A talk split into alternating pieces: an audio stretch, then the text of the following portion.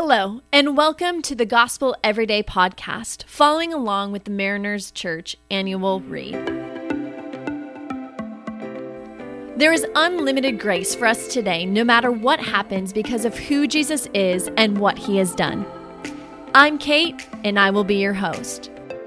Today we'll be reading from a couple of different verses in Proverbs, a couple different chapters and verses. We will be reading from Proverbs 16 16, Proverbs 17 1, and Proverbs 8 6. These passages say, How much better to get wisdom than gold, to get insight rather than silver.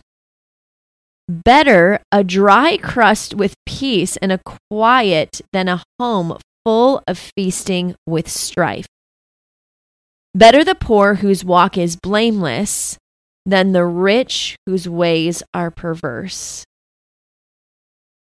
These three verses in these three different chapters bring some punches. When you go back and you read and you meditate on these verses, I felt a sense of Holy Spirit conviction about my perspective of being rich and my perspective of wealth. I would like to start with a question that actually Tim Keller in this day of October 29th uh, presents to us when he says, At the end of it all, has wealth gotten out of perspective in your life? Let me just repeat that. Has wealth gotten out of perspective in your life? I don't know what kind of money you make. You don't know what kind of money I make and why we always kind of look at people, I think, in America based on their wealth isn't really the best perspective to have on what's your salary or what do you make in a year, what car do you drive, what house do you live in, what neighborhood are you in.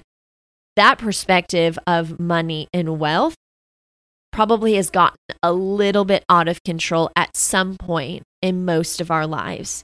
And so when Tim asked this question, I had to pause and I had to reflect because it's not just a question for those that, in quotes, have money, but it's actually a reminder to think about what you make in relationship to what the rest of the world makes.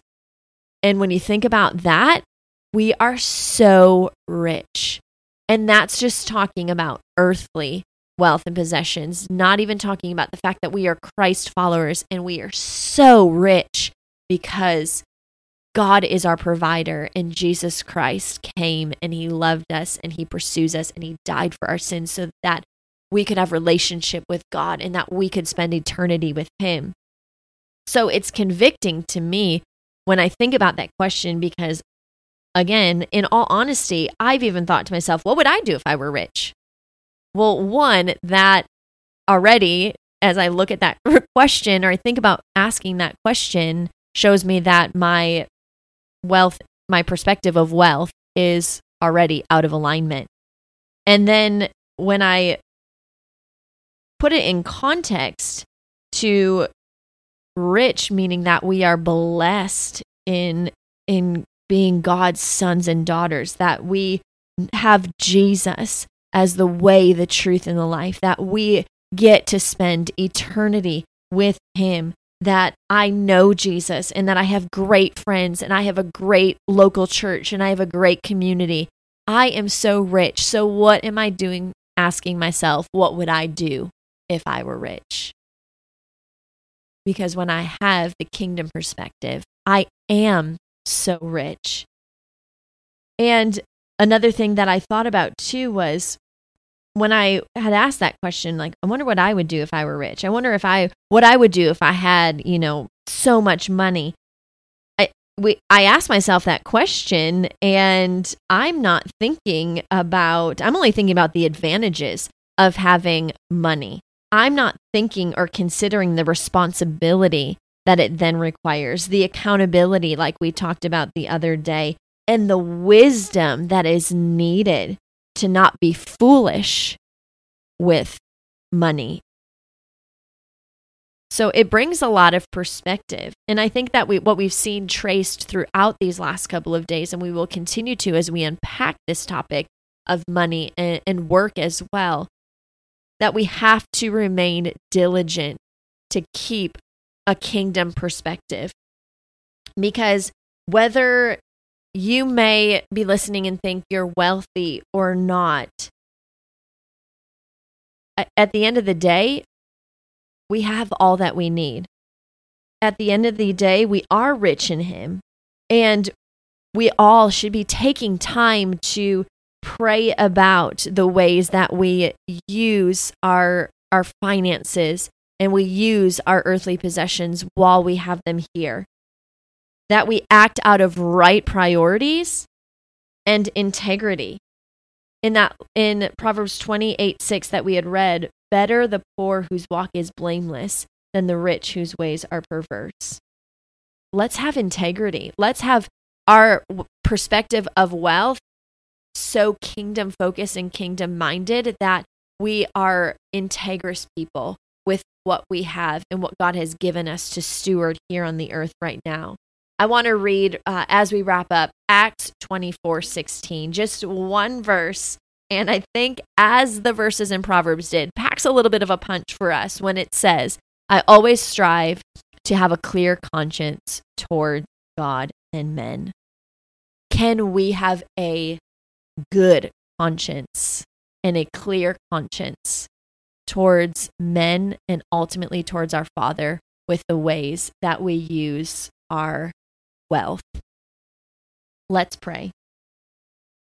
Lord, we know that the enemy wants to skew our perception of wealth, that he wants to use money um, to trip us up, to get us distracted, Father, to put our hope in things that um, are not of you. And so, God, I pray for um, the ways that the enticement of money draws us to anything but you. Father, I pray that you would, Holy Spirit, bring a gentle realignment into our spirits to have a kingdom perspective of what you have given us here on earth. And God, nothing um, of monetary possessions will bring us what we need and desire from you.